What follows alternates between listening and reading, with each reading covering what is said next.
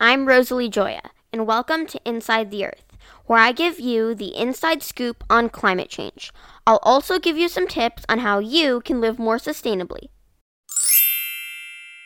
Today, we are going to be talking about energy. I'm going to be talking about the different types of energy and which ones are good for the environment and the ones that aren't so good. There are two main categories of energy renewable energy and non renewable energy. Renewable energy is called renewable because it never runs out. It is energy made from natural resources that are naturally renewed. Non renewable energy is, you guessed it, energy that is not renewable. First, let's talk about renewable energy sources. Renewable energy is broken up into four categories of limitless energy sources. The four categories are the sun, the wind, the force of water, or the heat that is stored inside the earth. These natural sources of energy from the earth are renewable because they never run out. First, let's talk about energy from the sun, or solar power. Using solar panels, humans can capture sunlight and use it as energy. People can use solar energy to power a lot of things. For example, to heat water or power lights. But the downside of solar energy is that in some regions of the world they experience less daylight hours than others, which makes it harder for them to get a lot of solar energy. But there are still a lot of other types of renewable energy sources they can use. Which brings us to our next category eolic energy, or wind energy, which comes from wind. The spinning of a windmill caused by wind creates kinetic energy, which is transformed into electrical energy using wind energy conversion systems. The next example of renewable energy is energy created by movement of water, or tidal wave energy. When the tide changes from low to high, or high to low, it creates energy. The movement of waves creates energy as well. You can also use dams to create energy. All the pressure from water flowing through the dam can create hydraulic energy, where the force of the water can be transformed into electric energy. The last example of renewable energy comes from the heat stored inside the earth. It is called geothermal energy. This type of energy can also be used to heat and power a house. Renewable energy sources are environmentally friendly because they don't emit fossil fuels like other power plants do. They are also safer for our health because they don't generate toxic chemicals that could cause harm to humans. And finally, they are literally limitless. So the real question is why wouldn't we use these eco friendly renewable power methods? Before we talk about non renewable energy, let's have a quick 30 second dance break.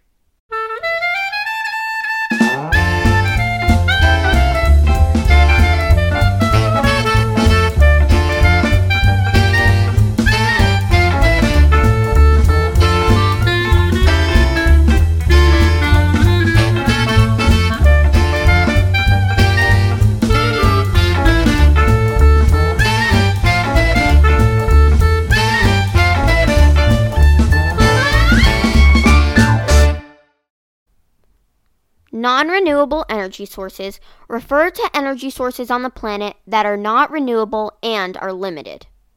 The four main categories of non renewable energy are coal, oil, natural gas, and nuclear energy. There are very limited resources of this type of energy on Earth, and humans are draining the Earth of them very fast. The first example of non renewable energy sources are oil. Oil is a thick black substance found underneath Earth's surface. You can use oil to produce gasoline to fuel your car. The next example is coal, a blackish grayish rock formed by the remains of dead plants and animals from millions of years ago. I went more in depth about that in the last episode, so make sure to check it out. People use coal because it produces heat when it is burned, but it also emits greenhouse gases, which is terrible for the environment. The next category is natural gas. It is found and collected from deposits of it under Earth's surface. And the final category is nuclear energy, or uranium. This is what is needed to produce nuclear energy, which can be turned into electric energy. There are zero advantages for the environment when it comes to non renewable energy sources, but there are countless disadvantages. When emitted, these are all major contamination gases, which pollutes the air around them. If not handled properly, radioactive residues can wind up in bodies of water if they leak, which can cause much harm to all wildlife. If an accident occurs when not being transported properly, radioactive residues can even lead to wildfires in the environment, which is detrimental to animals living in the forests and even nearby homes. It is very important that majorly slow the use of non renewable energy sources and start using renewable ones. On the bright side, all newly launched vehicle platforms will be electric starting in 2025. Okay, we've been over a lot. Let's sum up everything we've talked about.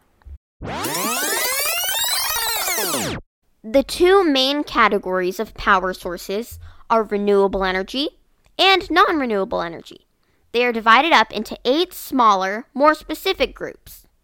Renewable energy sources are never ending and better for the planet, but non renewable energy just strains the planet of its natural resources and will eventually run out. Thank you so much for listening to Inside the Earth.